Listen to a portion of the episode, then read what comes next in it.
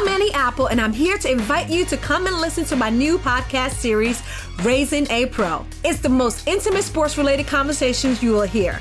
Each week, we explore the journeys of some of your favorite NFL players through the eyes of those that know them best. From Joe Burrow, DeAndre Hopkins, Myles Garrett, Ezekiel Elliott, Nick and Joey Bosa, just to name a few. With exclusive insights and information, we leave no stone unturned. Subscribe now to Raising a Pro on your favorite podcast app.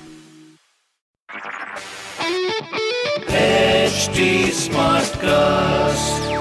You are listening to a Live Mint production brought to you by HT Smartcast.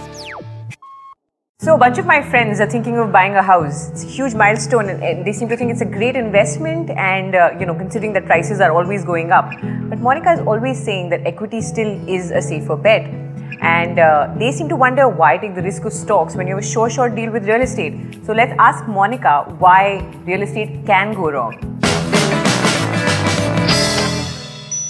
So Monica, tell us why not real estate?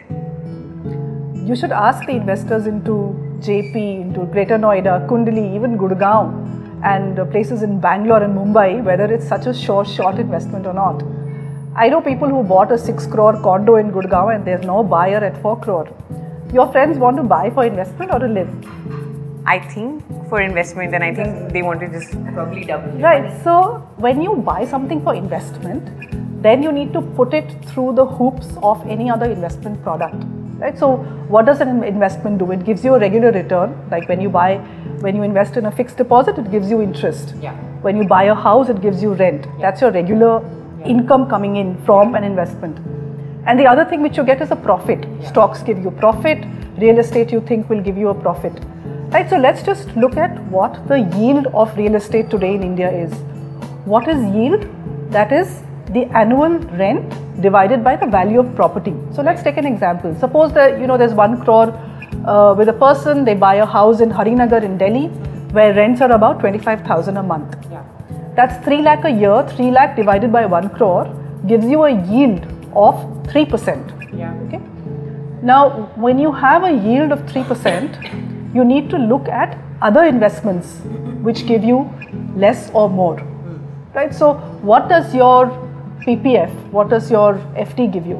I think PPF is about 8% and, and my FD gives me about 6%. And we have here a yield of 3%. And I'm saying that most locations in India today are giving a sub 3% yield.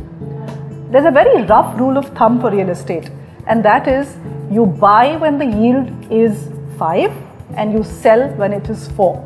Okay, so these are very rough rules of thumb, but it's a good thing to remember that if the yield is less than 4, yeah. it probably is not a good investment. Okay. Right, so uh, the other thing that we forget when it is an investment is that there is a cost to money. Right? So suppose you don't have that money to uh, invest into it into real estate right now, you will take a loan. Yeah. You will have to put that as your cost of money, and your yield drops even further. Then you also need to add to this investment costs of stamp duty, of broker, of maintenance, all the other associated costs with real estate which we always forget to count. So it, once you've counted all of these costs and your yield is higher than 5, it's definitely a good investment. So ask your friends to put any investment that they do in real estate through the simple metric of what is the yield that I'm going to get. Right. But but I'm going to ask again about safety, which I always do. Isn't real estate safer? Yeah, and that's the thing that you know it's there and you feel um, it's tangible. That's the whole thing with gold and real estate. Yeah. But when you think of the stock exchange, okay, these are the listed companies of India. These are not fly-by-night operators. Yeah. And when you think of investing into uh, a broad market index like the Sensex through Yeah. an exchange traded fund or through a managed mutual fund, a managed uh, fund, then it isn't as if the entire economy will collapse and all the companies will go bust. So if you do have a portfolio of stocks through an exchange traded fund or a managed fund, then that risk is so much lesser. So nobody should buy real estate, or should I go back to my friends and say? "Do You will find out that there are no um there are no concrete answers because things change. So today, I don't think it's such a great investment.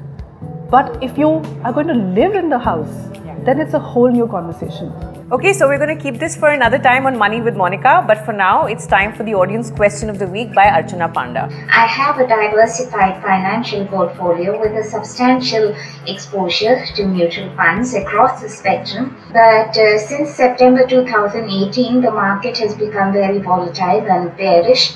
And most of my mutual fund investments were in this year 2018 are in the negative and my financial advisor is suggesting me to reconsider investing in ULIPs. Are these new age ULIPs a good replacement for FD or conservative or balanced or debt mutual funds for a portfolio like mine with already significant exposure to mutual funds? So, Archana, you are asking whether you should move from mutual funds to ULIPs, and you are saying that your mutual fund advisor is telling you to move because markets have been choppy in 2018. Now, here's the thing the market regulator has tightened commission rules around mutual funds, and not just your advisor, but plenty of other advisors and banks are now going to be pushing investors like you who are very sensible. I've seen your portfolio, it's excellent to move from mutual funds to higher commission products. My suggestion is fire your advisor, find somebody else, or do it yourself because you do not move from a better product to a worse product in terms of costs, transparency, and uh, historic returns. So I think do a little more research, but stay with the funds, look at your portfolio again. There is absolutely no reason to shift at all. Okay, that's all we have for now. In case you have any further queries, you can write to us at moneywithmonica at livemint.com and you can also tweet to us at livemint. Thank you.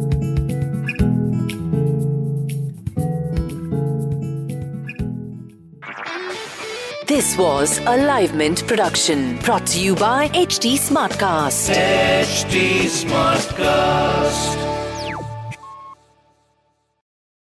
I'm Annie Apple, and I'm here to invite you to come and listen to my new podcast series, Raising a Pro. It's the most intimate sports related conversations you will hear. Each week, we explore the journeys of some of your favorite NFL players through the eyes of those that know them best. From Joe Burrow, DeAndre Hopkins, Myles Garrett, Ezekiel Elliott, Nick and Joey Bosa, just to name a few. With exclusive insights and information, we leave no stone unturned. Subscribe now to Raising a Pro on your favorite podcast app.